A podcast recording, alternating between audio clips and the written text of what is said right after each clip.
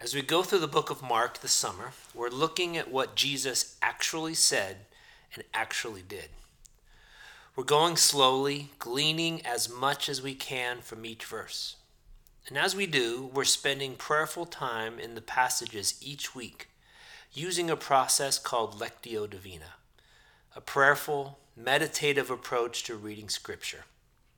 As we prepare to enter into this time with God, find a comfortable place ideally free of distraction.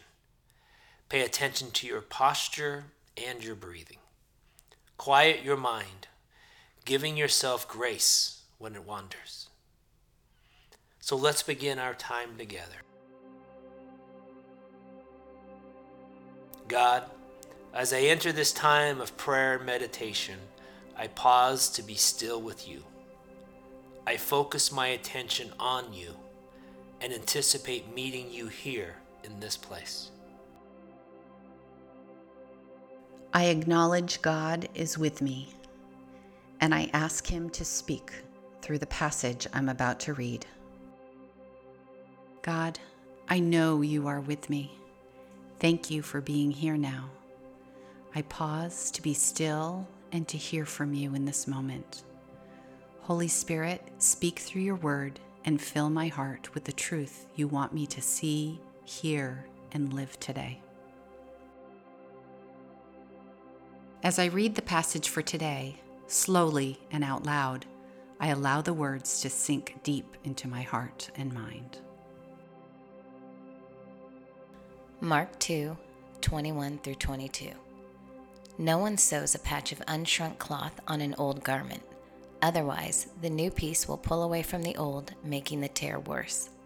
And no one pours new wine into old wineskins. Otherwise, the wine will burst the skins, and both the wine and the wineskins will be ruined. No, they pour new wine into new wineskins.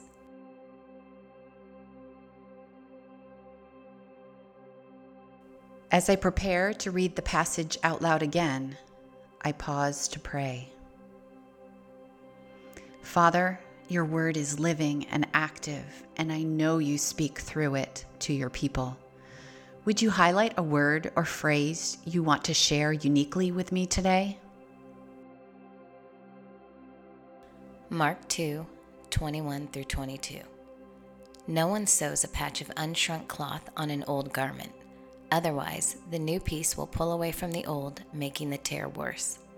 And no one pours new wine into old wineskins. Otherwise, the wine will burst the skins, and both the wine and the wineskins will be ruined. No, they pour new wine into new wineskins.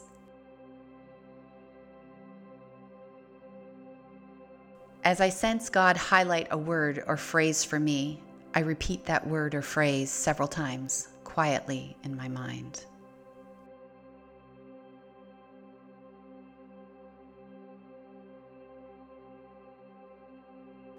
As I read the passage out loud one final time, I allow the passage and God's word for me sink in.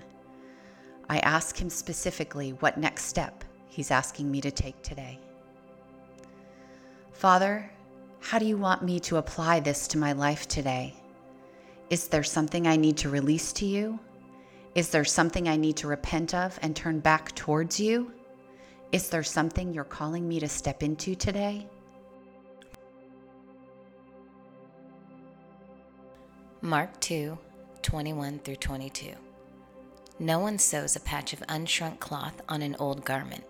Otherwise, the new piece will pull away from the old, making the tear worse. And no one pours new wine into old wineskins. Otherwise, the wine will burst the skins, and both the wine and the wineskins will be ruined. No, they pour new wine into new wineskins.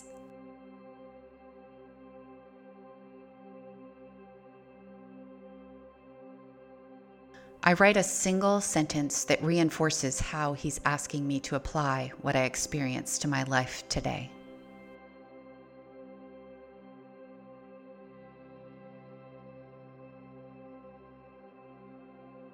As I prepare to take my time with the Lord into the day, I remember Jesus, who loves me, says, Surely I am with you always to the very end of the age. And I align myself with Jesus praying the model he used when teaching the disciples by praying the Lord's Prayer.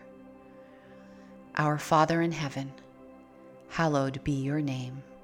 Your kingdom come, your will be done, on earth as it is in heaven.